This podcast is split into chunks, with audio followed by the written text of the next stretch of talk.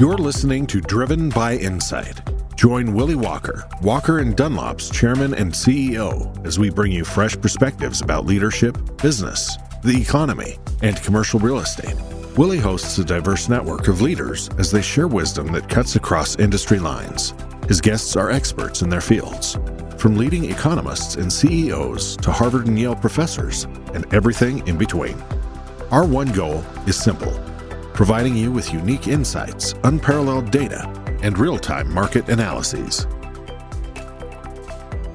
Welcome, everyone, to another Walker webcast. This is a uh, unique one in that we are recording this on a Tuesday for replay on a Wednesday because my guest today is on the other side of the world covering the Australian Open. Jim Courier, let me do a quick bio on you, JC, and then we'll dive into my questions for you. James Spencer Courier, born August 17, 1970, is a former number one world tennis player. He won four major titles two at the French Open and two at the Australian Open. He was the youngest man to reach the finals of all four Grand Slam singles tournaments at the age of 22 years and 11 months old. He also won five Masters 1000 Series titles and 23 career titles. Since 2005, he has worked as a tennis commentator, notably for the host broadcaster of the Australian Open, as an analyst for the Tennis Channel. He is also founder and CEO of Inside Out Sports, which, among other things, puts on the annual Champions Tour.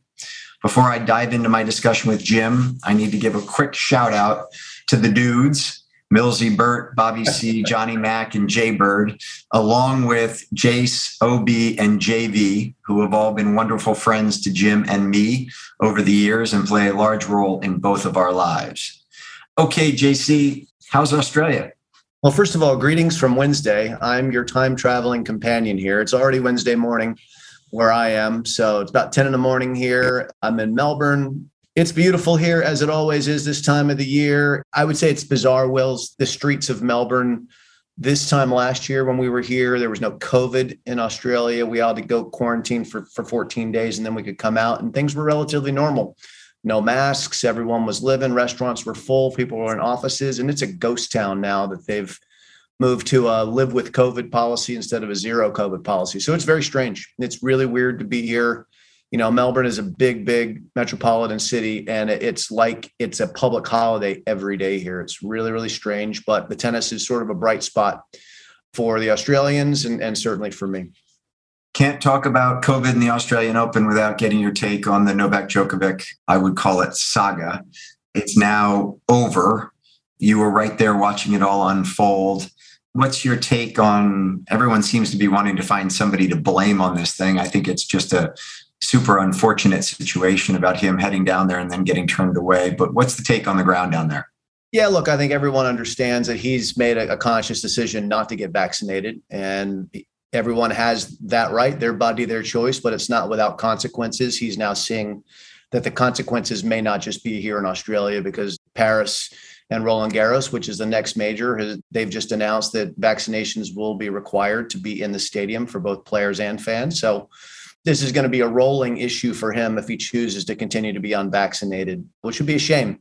But again, his body, his choice, not without consequences. So we start with that. Then we move forward.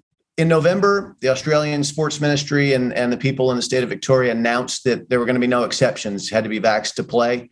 And then they opened a, a side door for medical exemptions. And, and we understand that those are, are meant for people who have problems with the vaccine that they might have allergies to or various issues like that. But there was another side door that got opened up that Novak was able to exploit, at least temporarily. And that was to get in if he'd had COVID in the last six months. And he got COVID on December 16, which is very late. And that allowed him to be given this medical exemption. So look, that should have never happened. You know, that medical exemption should have only been for people who have allergy issues or some sort of a serious medical condition that would prevent them from having COVID. So we start with that. That's a mistake that was made by the government. Here's the way I see it. Novak did what he could do within the rules to come to play. His motives were always clear. He wanted to play. He was going to use the rules to his advantage if he could get in. He did that and he was given a visa. He was given a medical exemption. He doesn't get to create those. He doesn't get to decide on those. He just applies for those. So I'm not sure we can blame him for getting on the plane. Tennis Australia, their job, our friend Craig Tiley, who's the CEO, his job is to try and help the players and to get them in to, to run the tournament. And he he did what he was supposed to do as far as making things available for all of the players, not just Novak. There were two other people amongst the playing group that were given that same medical exemption, and they both got into the country without problem. In fact, one of them played a tournament the week prior to Novak being stopped. Uh, she has since left the country once this whole thing blew up. So that leaves us with the government and the state government here in Victoria and the federal government. You know, they're the ones who get to make the rules, and border control is controlled by the federal government. So ultimately, for me, this is probably the left hand not talking to the right hand at the government level. And there certainly needs to be some accountability for this. But I, for the life of me, and maybe I'm conflicted because I'm from the playing group and the tournament side, and I'm not a government official, but I, for the life of me, cannot see how anyone but the government is to blame for their borders. That's where I sit on it. It's it's been awful, been terrible for the tournament. Of course, it could have all been avoided if Novak had gotten vaccinated, but you know, again, that's not something he seems to want to do. What's your take on it? If you were a betting man, would you think that he plays the French?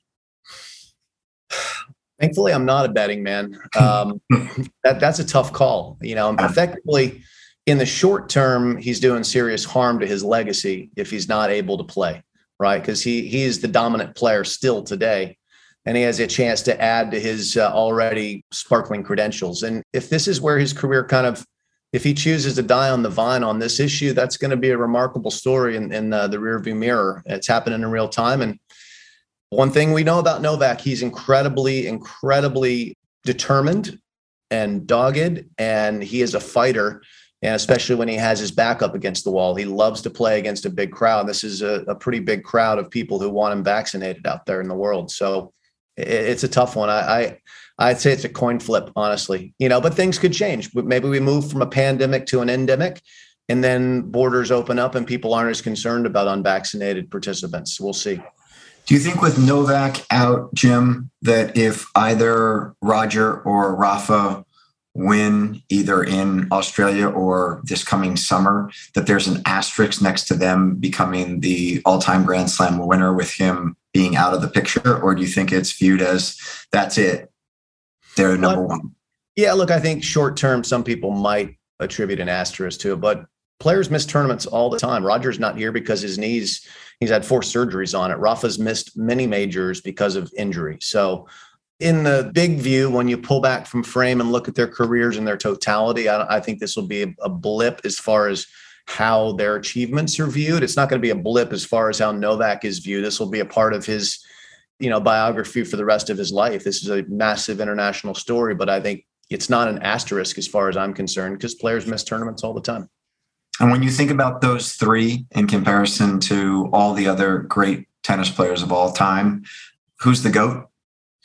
On statistics alone, Novak has a clear edge. He's tied with them with the metric that a lot of people consider the most important. As you pointed out, the majors, they all have 20 at the moment.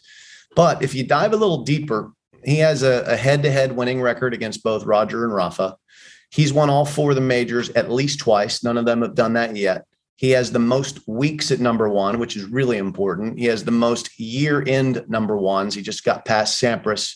He's at seven, and Sampras is at six. So I look at all of the metrics that are relevant in black and white that are not emotion based. And there's no doubt that if everything stopped today, he's the best. He's had the best career. Yeah, but some people get emotional, understandably, because they're passionate about these athletes, and people will make a hard case for for the overall picture. And, and some people will put this thing down here in Australia as a negative when you consider that. I've already seen that argument made by fellow players, uh, retired players. So I'm much more black and white, and I try and take the emotion out of this discussion. But I know a lot of people can't.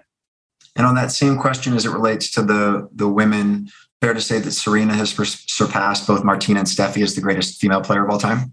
Yeah, I think that's fair. And I, you know, look, I think Margaret Court has the all-time majors record, male or female, with 24. But you have to factor in that she won a lot of those in the Australian Open when it wasn't well attended. So I think you have to look at the Open era, and from that standpoint, you give Serena the edge over Steffi. You know, Steffi had 22 majors, and then Martina and Chrissy had 18 each playing at the same time. That's sort of the canon of the greatest female players of the open era. And I think that's kind of the best way to look at it. You know, I'm hoping Serena is able to get back out like Roger. We haven't seen much of her lately.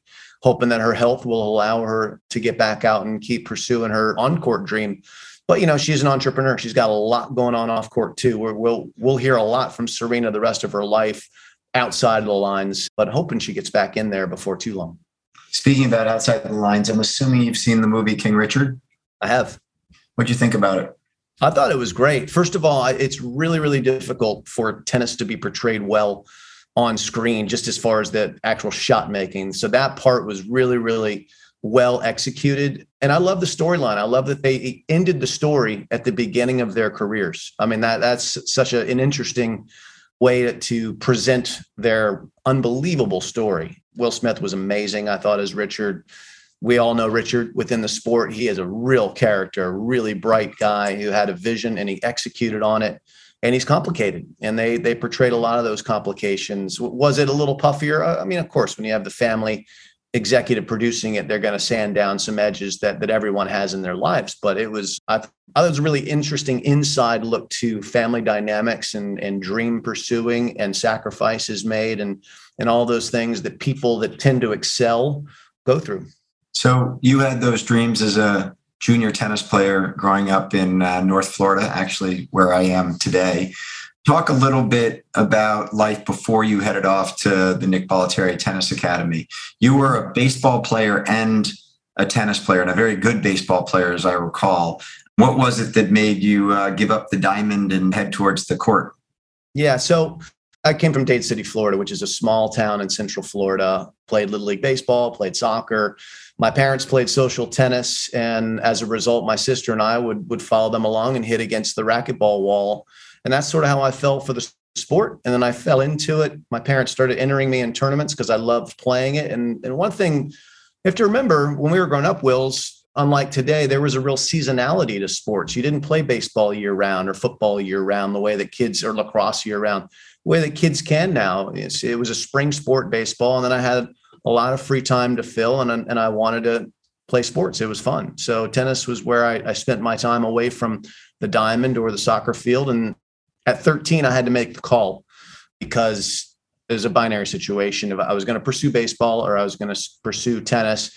And in tennis, at that stage, they and they still have this. They had ranking systems, so you knew where you stood relative to your peer group, not only in your state but also in the nation.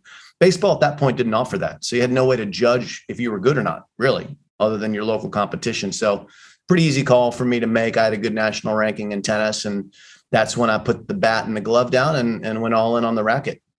You play tennis as a righty, but you play golf as a lefty. When you were playing baseball, did you hit lefty and throw righty? Absolutely. And then here's the weirdest thing about me. I also I write right-handed. I'm right arm dominant, but I kick left-footed too. I, have met a lot of people who we actually have a lot of tennis players who throw right, hit left, or play their opposite hands in, in golf or baseball. Andre Agassi hits left, plays golf left. Mardy Fish, a great golfer, does that. Lendl, Laver is a lefty who plays golf righty. So that's not unusual, but they all kick with their dominant side. I don't. I'm a little screwed up. You know that all too well. you can hit the hell out of at golf ball. That I can assure anyone listening to this.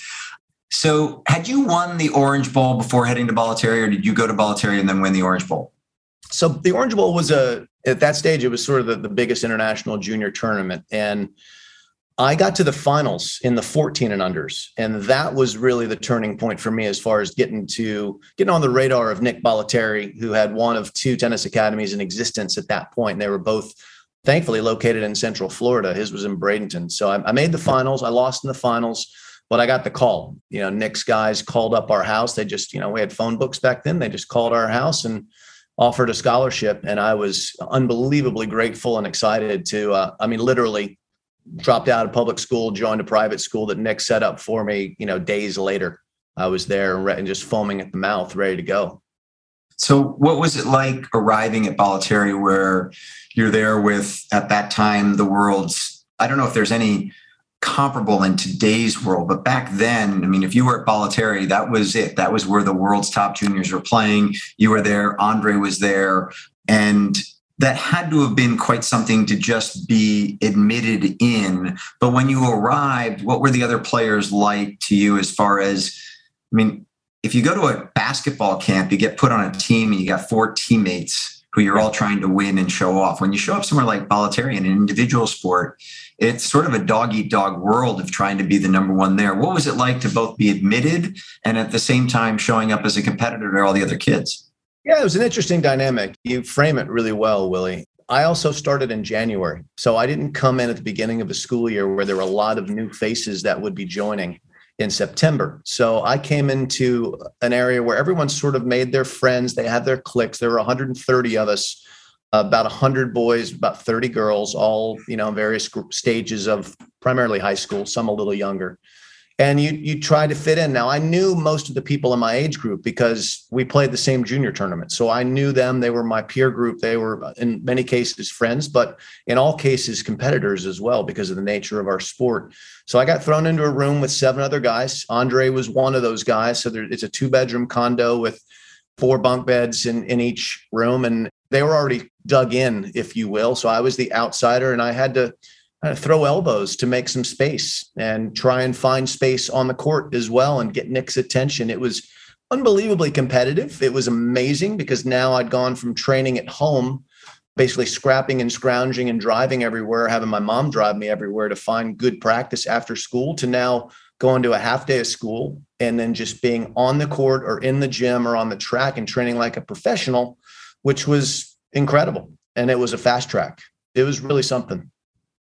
And did you know at that time, Jim, that sort of your athleticism was going to be the differentiator in the sense that you had obviously amazing strokes and you were an amazing tennis player, but as you moved into your pro career, it was very clear that your athleticism is what differentiated you from the rest of the pack. Did you know at that age that that was the differentiator?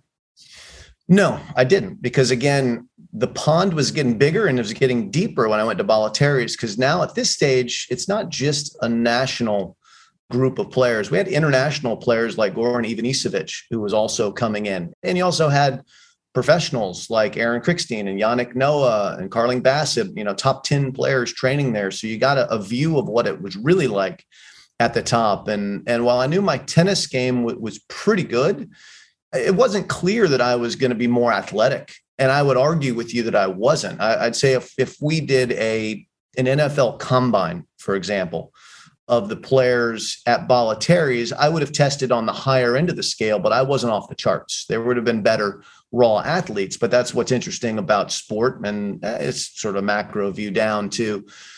It's not always the smartest. It's not always the fastest. It's not. They're not always the ones who get to the top of the food chain. There, there are lots of X factors, and I think one of my strengths was I had some of those X factors. I had guts. I wasn't afraid of big moments, red light moments. I call them when the cameras are on. I, I didn't. That didn't bother me. I actually enjoyed it, and I wasn't afraid to fail. That was the biggest one. Uh, I wasn't afraid to fail. I was going to leave it all out there, and if it wasn't enough, that was okay.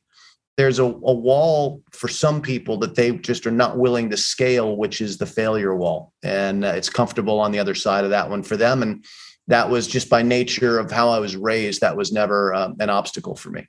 I was just going to say, I think a lot of that has to do with your mom and dad and the family structure that you had behind you as it relates to. Yeah. I've been asked a lot of times as it relates to how I became such a great entrepreneur. And first of all, I don't consider myself a very entrepreneurial person.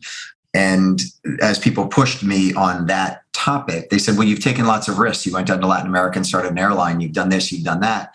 And one of the things that I always had in the back of my mind as I went to Latin America and did various things was that if all hell broke loose, I could still go home, have caring parents, have a hot meal, and I could restart, if you will. And I, it would appear to me as if when I think about Bollettieri at that time, a lot of kids were there that tennis was their only thing. That was like all it was. And they had a lot of pressure on them to succeed. Whereas while you were fantastic and incredible at it, you were there at your desire. And if you decided you weren't going to do it, your parents were still going to say, come on home and figure out what the next step's going to be. That's really well put. And that's really accurate, Willie. My parents really stressed effort over results. And I think that gave me that soft landing available to fail. I also wasn't someone that my parents said, Oh, you're destined for greatness. You're an amazing athlete, this, that, and the other.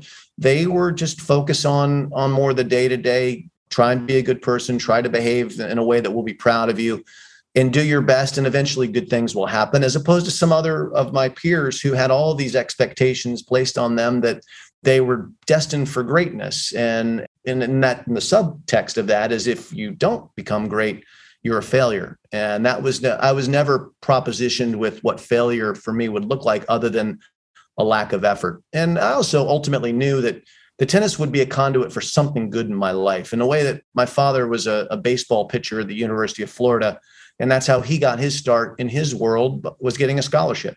And i knew that i was at a good enough level to get a scholarship and my my parachute was going to be a free ride to a good college that would then set me up for something else in life. And i was also learning skills that would allow me i i would think to be a successful business person and a successful teammate in an operation because i had work ethic and i had discipline and and i had ethics in general because tennis you have to call your own lines and you know cheaters are widely known in the community and that's not a good thing to be considered a cheater. So there's all these lessons that you learn and and the, there's the macro and the micro and all of it congeals but i saw plenty of, of players who had these expectations that weighed them down i, I was lucky not to have that because my parents did an amazing job with with me and my siblings so one of the first matches where if you will the expectation was that you were going to lose was you against Andre 1989 French Open, where you are both the two Nick Bollettieri proteges.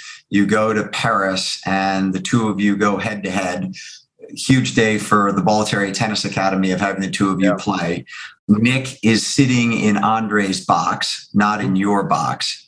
Talk for a moment about walking out on the court and seeing your coach sitting in your opponent's box rather than in some sort of mid court seat and yeah. what that did to drive you that day. Let me give it a little, even a fuller picture than that, because I was training at Nick's. I was traveling with one of Nick's coaches, a guy named Sergio Cruz, had been assigned to me and was traveling with me on the tour. So I was part of the Nick stable and I spent time with Nick. He was sort of the master coach, and then Sergio was the day to day coach.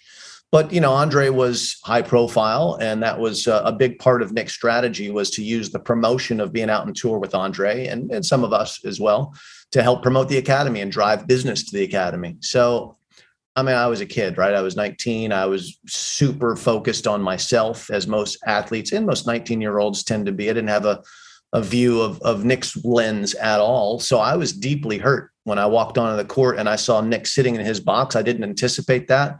It was a gut punch. It was motivating, it fired me up. It wasn't like I didn't want to win the match anyway. You know, Andre and I'd had some battles on tour already at that point. I was able to to win on that day. It was actually a, match that happened over two days, so I even had more time to let the fire burn overnight after the match got called for darkness, and we had to resume the next day. But it was a fork in the road for me. Nick did me a favor in many ways. He made he did me so many favors. And we certainly are, are very good friends today. We bridged that gap after I grew up and understood life a little bit more. But it was a fork in the road. And I left immediately after that tournament. I packed up my stuff and and went my own separate ways. And it was a time to grow up in a way and, and leave the nest. And so Nick, he regrets it since, but ultimately he did me a favor. So fast forward from there, two years later, June of 1991, you and Andre back at it, yeah. finals of the French Open. You're down, and there's a rain delay. You go in, you keep your thoughts on what you need to do, and you come back out and you win the fourth set 6 1, fifth set 6 4, and you end up being the 1991 French Open champion. I've watched that match a thousand times. I've watched you drop to the ground when you win. Mm. To those of us who have absolutely no idea what it's like to be there on center court at a grand slam when all of a sudden it's all happened. What's that feel like? I mean, seriously, like you're there. Is it an out of body experience? You've had that feeling, and, I, and I'll because I've had I've only had it a few times in my life, but I would imagine most people listening to this will have had that feeling. And it's the same feeling you had when your child is born. It's mind blowing, it's overwhelming, it's endorphins, it's adrenaline, it's surreal, and it's hard to capture that moment because everything is just flying by you, you know, at warp speed. So, you know, it's a life changing moment. And the only thing I can compare it to is, is childbirth. That's it. You know, my life changed on that day. I fell to the ground in disbelief. And all those dreams that, that you have as a child, they sort of come together in one moment. And, and winning majors after that felt great too, but it didn't feel anything like that because I already had experienced that breakthrough. Right. It's like piercing a, a veil that you didn't know what was on the other side of the wall. You finally get to see it. So it was surreal. It was overwhelming. And the next 48 hours were an absolute blur before the adrenaline finally came out of my body. And I went, oh, oh yeah, Wimbledon's about 10 days away. I better get my stuff together and kind of get ready to go again. But it was awesome. It was amazing. And we're all lucky if we're lucky enough to have kids to have moments like that where, where we we ultimately see our lives change. So at that moment, and you said it took 48 hours for the adrenaline to get out of your body. Mm-hmm. Talk for a money, moment, Jim, about what it's like that for all practical purposes up until then, mm-hmm. you were going at the world and now the world is going at you. That's How do you deal at the age of 20 years old with the onslaught of attention and press yeah. and sponsors and potential coaches and everything that came at you so quickly? So let's frame that in today's terms comparatively. It's a great question. What happens when your world changes? So, in today's terms, with social media and just the fact that every single tennis match is now televised or streamed, there's so much more attention and focus and opportunity as a result of that from a commercial standpoint for these players.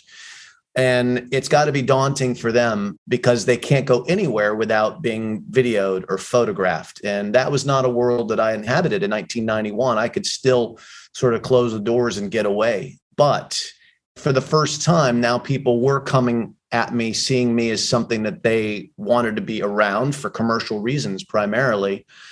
And it was different for sure. And, you have to hold your friends and family close and, and know why people want a piece of you and be wary of that. That's not that you're not going to you're going to meet really great people. I met you after I'd had that moment of fame. It's not that it's preventative from finding genuine friends, but you've got to be able to, to sift through them and you got to be able to compartmentalize. And, and one thing that I also came to understand, which is a wonderful, wonderful thing for someone to know or to help someone who goes through that transformative moment, is that by and large, people that come into the public eye, you're renting a space. You don't own it. And in a tennis the space that i was renting was a space of a very highly ranked tennis player who could now do things for people. I could now sell tickets. I could now sell shoes and rackets. And that was different. I was commoditized and i'm grateful for it. It's allowed me a great life as a result but i also had to compartmentalize that aspect of it and make sure that i knew who my true true friends and core group of people around me were and hold them dear and then not lose sight of the fact that I still had to execute. So uh, I still had to go out and win the next match. So it's a lot, and we've we've seen it manifest itself. I think most acutely in someone like Naomi Osaka, who yeah. I'll be interviewing on court should she win her match later tonight here at Rod Laver Arena. You know, she's I think the most primary tennis example of someone's world flipping upside down and having a real hard time coming to terms with it. So you said you got to go on and win the next match. In 91, you went on to the US Open. Pete Sampras was the defending champion. Many people watching this will remember that that 91 US Open was also when Jimmy Connors, five time US Open champion at the age of 39 years old, came back and made it all the way to the semifinals.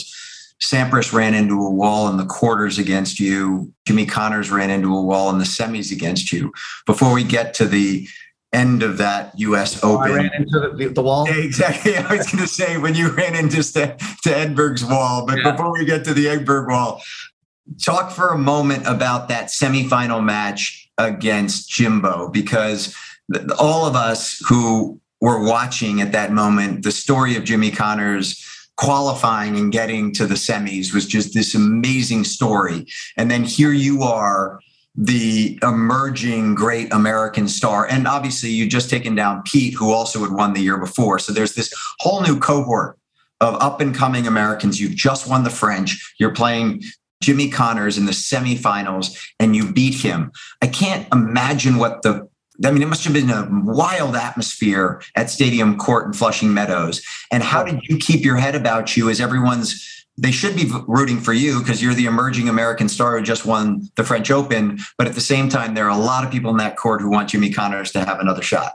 That was Jimmy Connors' U.S. Open. No one remembers, it besides you and me, that Stefan Edberg won that title. Uh, it's right. all about Jimmy, and, and rightfully so. You know, he was the lion in winter. He turned 39 during that tournament, and he kept winning dramatic match after dramatic match. And it was amazing. It was awesome for tennis. And I didn't want to be the one to go shoot Bambi. I didn't want to be the one to kind of kill the buzz. I mean, Sean McManus and the like all the CBS team are still mad at me that I stopped Jimmy from getting to the finals. That cost them probably a, uh, you know a couple of points on their quarterly earnings. But the way it goes is Jimmy had also played a lot more tennis than I had, so I knew that I had a physical edge on him. I'd played him before and I'd had success against him. I was confident and I was fresh. I hadn't lost a set, but I was afraid. I was really afraid of that moment because it, it's a 20,000 seat stadium. At that time, it was Louis Armstrong Stadium was the main court. And there were going to be 10 people cheering for me that day. And they'd all were in my player's box. And right. that's okay. I knew that. And I, that wasn't a surprise to me.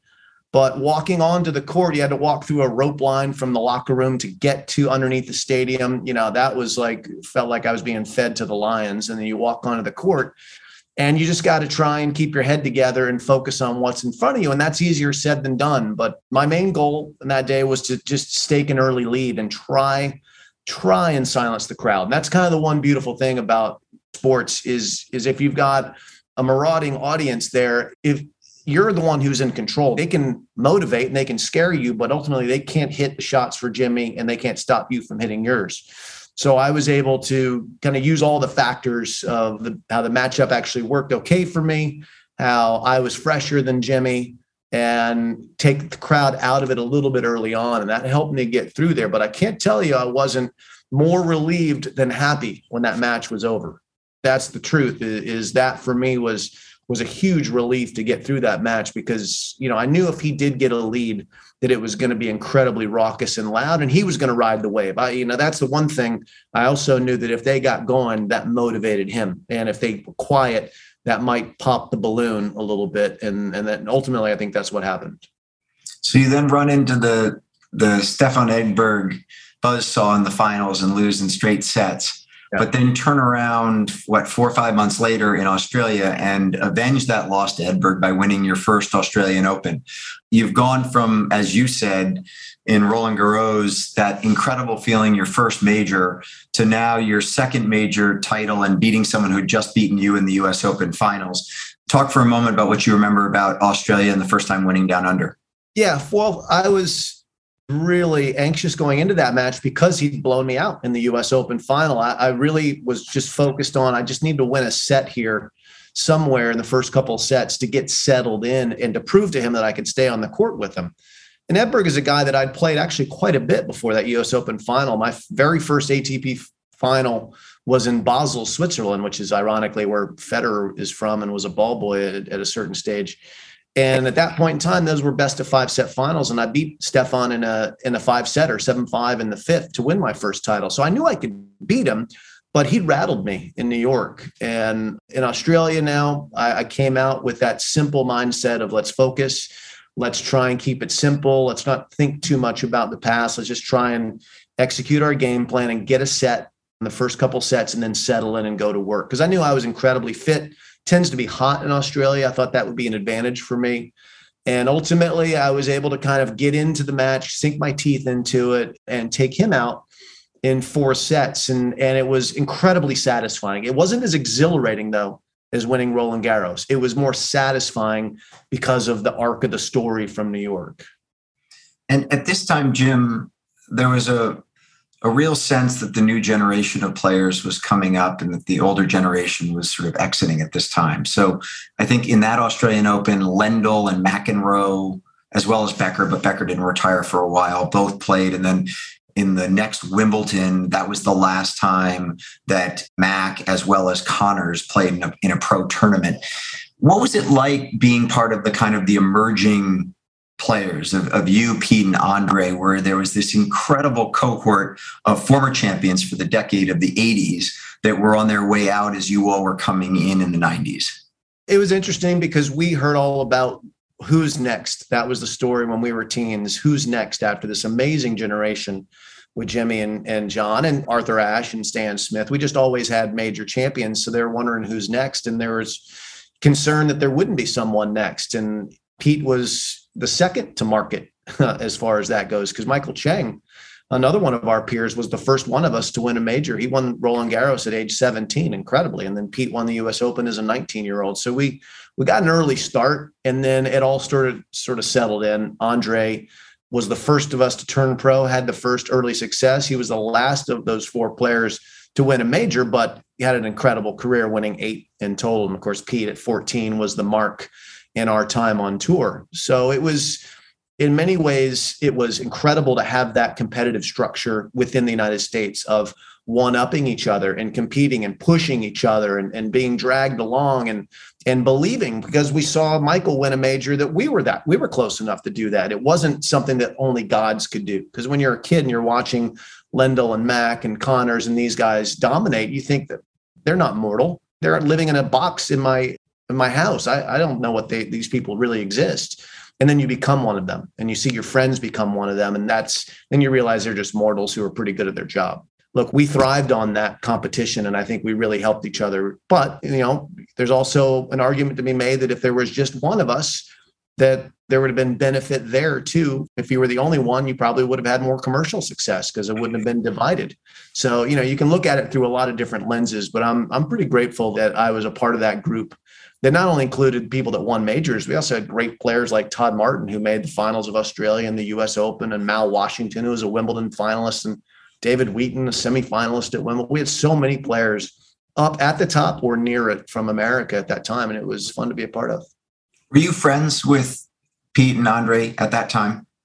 So Pete and I turned pro the same day. We trained together the first couple of years on tour. We played doubles together on tour the first couple of seasons. Andre and I always had a little bit more of a of a spicy relationship because at, at there was that dynamic. We were living in the same room the first semester, fighting for attention. Well, I was fighting for attention. Andre already had it, so there was always that dynamic. You know, it's interesting because Andre and I are close now. He, he's a uh, as time passes and you evolve, you realize how much you have in common with these people in spite of your differences. And all the shared experiences. But we were also part of Davis Cup teams together. We we spent time on the bench, you know, pulling for each other as well. So it was complicated because you're also trying to take the most precious things away from each other in the big tournaments that you're all dreaming of winning. So it, it's a complicated deal, but we've we've all come out on the other side pretty well, I think.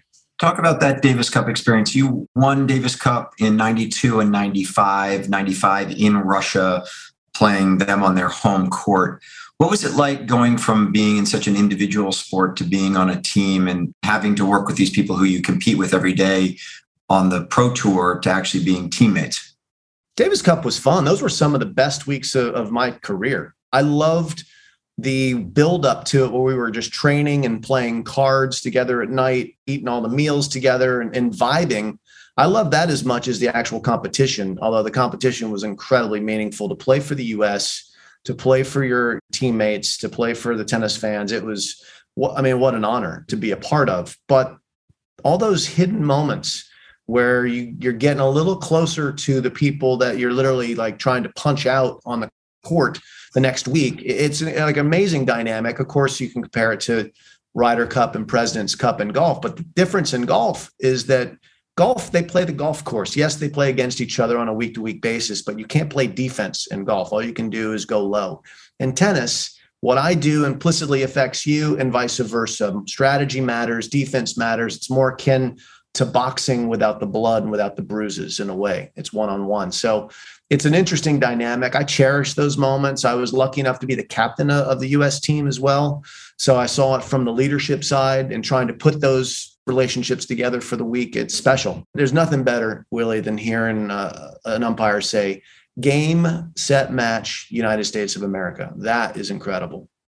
You got that also when you were in the Olympics in 92. But yeah. just on the on the Davis Cup, before we move off of it, you were team captain from 2010 to 2018. Is that role, Jim, more of a coaching role or a GM role? It's an interesting combination of, of the two because all of these players have their individual day-to-day coaches. So you have to work with them and you have to be in in the loop with them all throughout the year so you know what the players are going through. But there's the coaching side of it where you're uniquely on the bench and you're coaching the players in real time while they're competing. And you've got to be able to, to understand how to manage their personalities. Have to understand this is this is a management issue. Coaching is very much like management. You have to understand who you're talking to and how they hear things because you can literally say the same sentence to two different players and they'll hear it very differently. So it's about understanding those moments. And it took me a little bit of time to figure that piece out. You really have to put yourself in their shoes and try and understand their psyche, which is why I admire so much the coaches, of the, especially these big teams, and how they can kind of keep people organized and focused and gelled together but I, I love the challenge. We never got there. We never made it to a final. We we didn't quite have the horses in my time to do it, but it was a great experience for me, and uh, you know I loved every minute of it, uh, except for those tough handshakes at the end of the matches when you've lost. Uh, those are difficult, but there's still something to that that's special. You mentioned we didn't have the horses to get there. U.S. hasn't seen an American major champion since Andy Roddick won in 2003. Yep. So we're in year 18 of a drought of an American men's major champion. After so long of the U.S. dominating this sport, other than the fact that there are three people from Spain, Switzerland, and Serbia who all are incredibly talented and have dominated the sport for the last 15 to 20 years. Other than that minor point, why is it that there isn't an American at the top of the of the rankings today? We can't avoid the minor point. You know, Andy hmm. Roddick won one major, and then Federer got there, and Federer stopped Andy, who probably would have won five or six in another era. But Federer was there to block him, and you cannot underestimate how difficult it's been for anyone to break through from anywhere. You got three extraterrestrials playing at the same time with with Djokovic and Nadal. They've been unbelievably consistent, durable, and successful across surfaces. And then you you factor in for us in America what I've seen apart from Andy, and there there's some exceptions, but I, I would say that generally the rule of thumb for me watching the American players since you know Andy emerged is that very, very few of them do everything right. And what I mean by that is the nutrition, the fitness training, all the, the little intangibles that may make a player actually reach their best. Some of them are incredibly talented, but they're afraid to fail. I've seen that on multiple occasions. Some of them are, are very comfortable. They make plenty of money. They make generational wealth not being a champion because there's a dearth of Americans. And if you get to be one of the top Americans, there's enough sponsorship money out there or appearance fees at some of the smaller tournaments to make you think you're incredibly successful. And on a scale of success in the world, generally speaking, to be 15 in the world at anything you do is amazing. It absolutely is.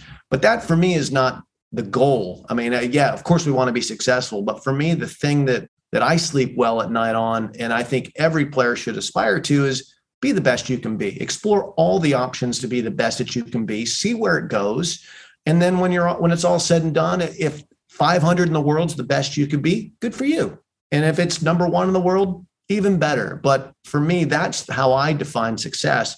And for too many of the American players, that's not how they've defined it. And I've had that discussion with all of them that I've been able to come into contact to. I can't tell you, Willy, how many times I've been asked to speak at US Tennis Association meetings with the top players and I've given that same speech, but you've got to be willing to, to do it. And I haven't seen enough of that, unfortunately. And with that, you don't give yourself a chance. Not that it would have made a difference in this era, but it will going forward. Uh, we have some green shoots right now in American men's tennis, and I'm, I'm certainly optimistic, more optimistic than I've been in a while.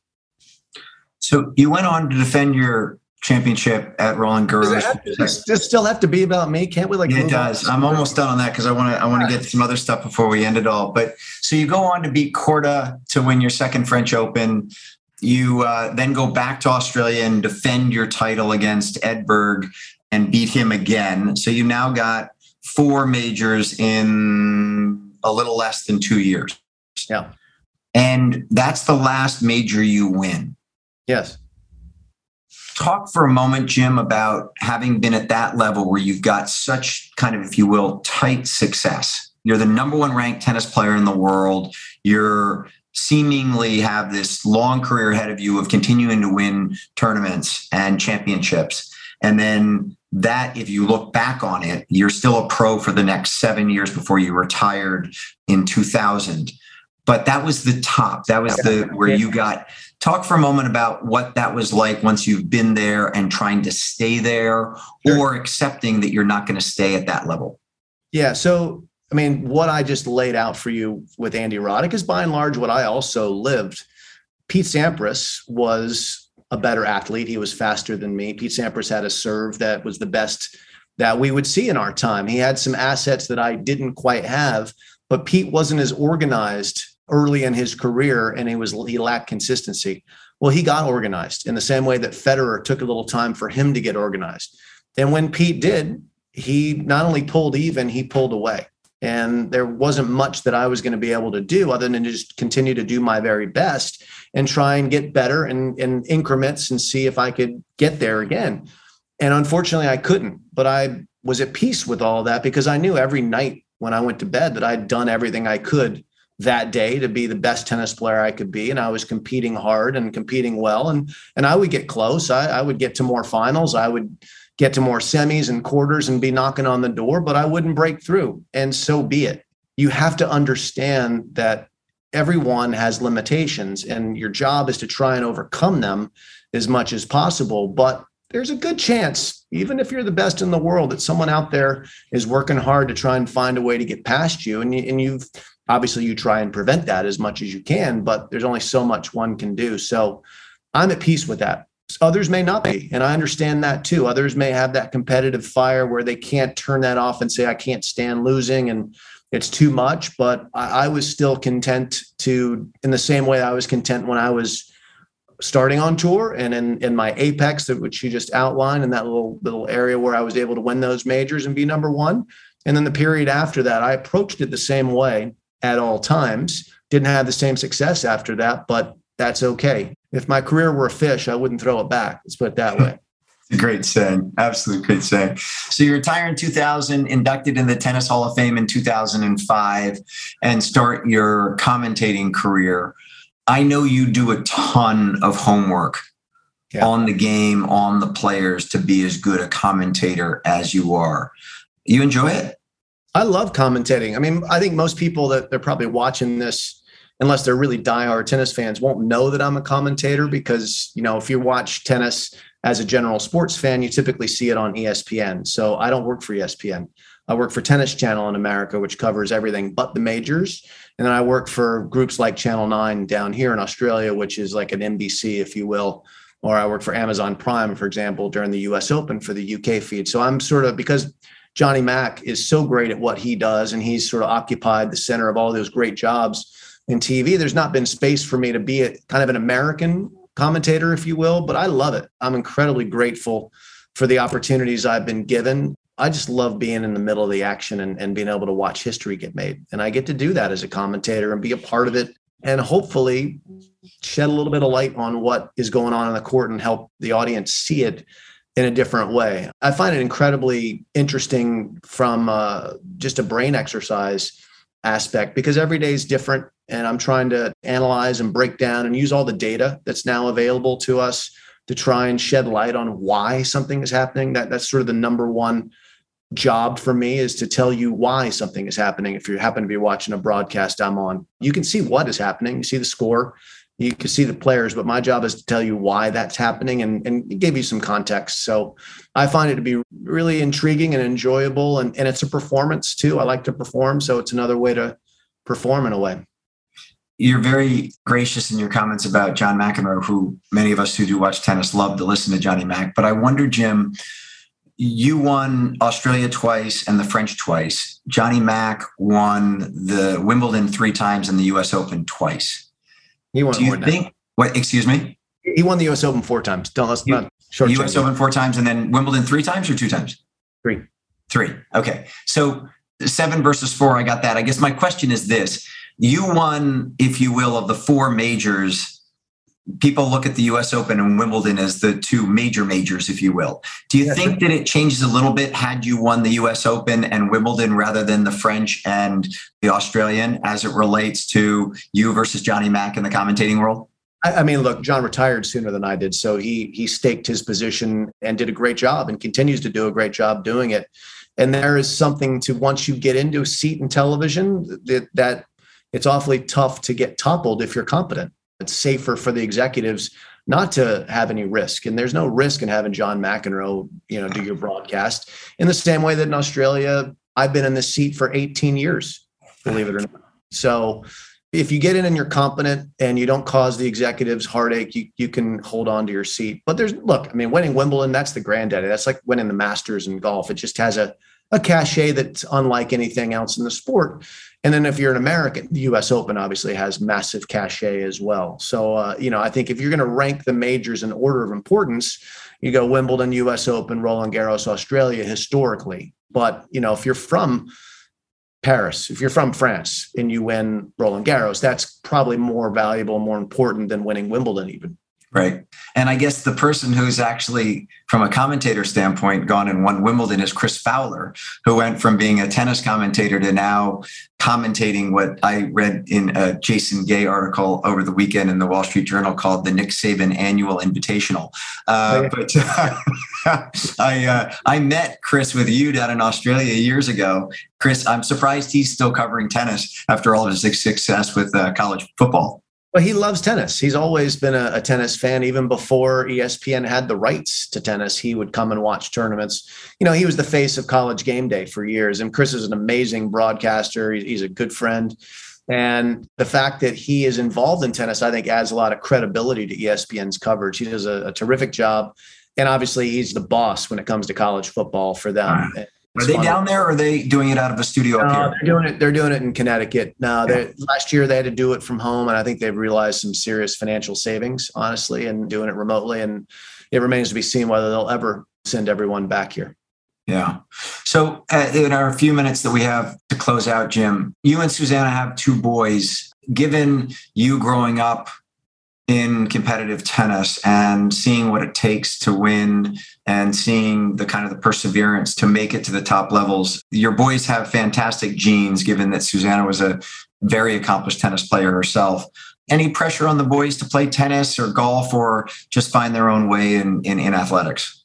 Well, there's no pressure on them from our standpoint. There's opportunity. That's the way that we frame it. We we present them options to enjoy sport and music and things that they might be interested in, like monster trucks and dinosaurs. You know, we want them to have a very full experience as children. And both Susanna and I had wonderful experiences through tennis. We both played a lot of junior tennis and live that as kids. And, and I also, as we talked about earlier, played a lot of other sports. So, so our boys have tennis rackets. They do take tennis lessons. They will not listen to either parent when it comes to instruction. So we have a, a wonderful coach for them who, who teaches them once a week. Golf, they're in golf clinics. They do some basketball with friends after school. Want to introduce them to team sports as well and whatever else they're interested in. Our, our, job, we see our job as parents is to open doors for them to then walk through and we'll follow them where they go. Uh, that's the way we see it. If we end up on weekends at tennis tournaments the way our parents did, I'll be happy. I won't be sad if that's not the case. You know, I'll be just as happy for them to find another passion. But having a passion is really a requirement in our house. So they, they're going to have to find something to commit energy to to just to keep them out of trouble. Well, I would say, Jim, that doesn't surprise me that that's yours and Susanna's attitude towards your kids. And I would say from the the documentary that was made on Nick Bollettieri, they talk about Jimmy Courier and when you arrived there and what your attitude was like and what your personality was like and it's a real testament to you that that attitude and personality endured throughout your fantastic career as yes a brilliant tennis player but at the end of it all just an absolutely fantastic person I'm honored that you took the time to do this. I'm honored to have you as a buddy. Have a great time down under, and I greatly, greatly appreciate you joining me today. Willy, it's been my absolute pleasure to, to be on this. Obviously, I love you, pal. And I can't believe you wasted all this time researching. You could have just picked up the phone. Really, like, silly. It's just silly. Uh, please great to see you, buddy. My best. Good to see I'll you. Hope, hopefully, I'll see you in person real soon. Look forward to it. Take care, bud. Bye, bye, pal.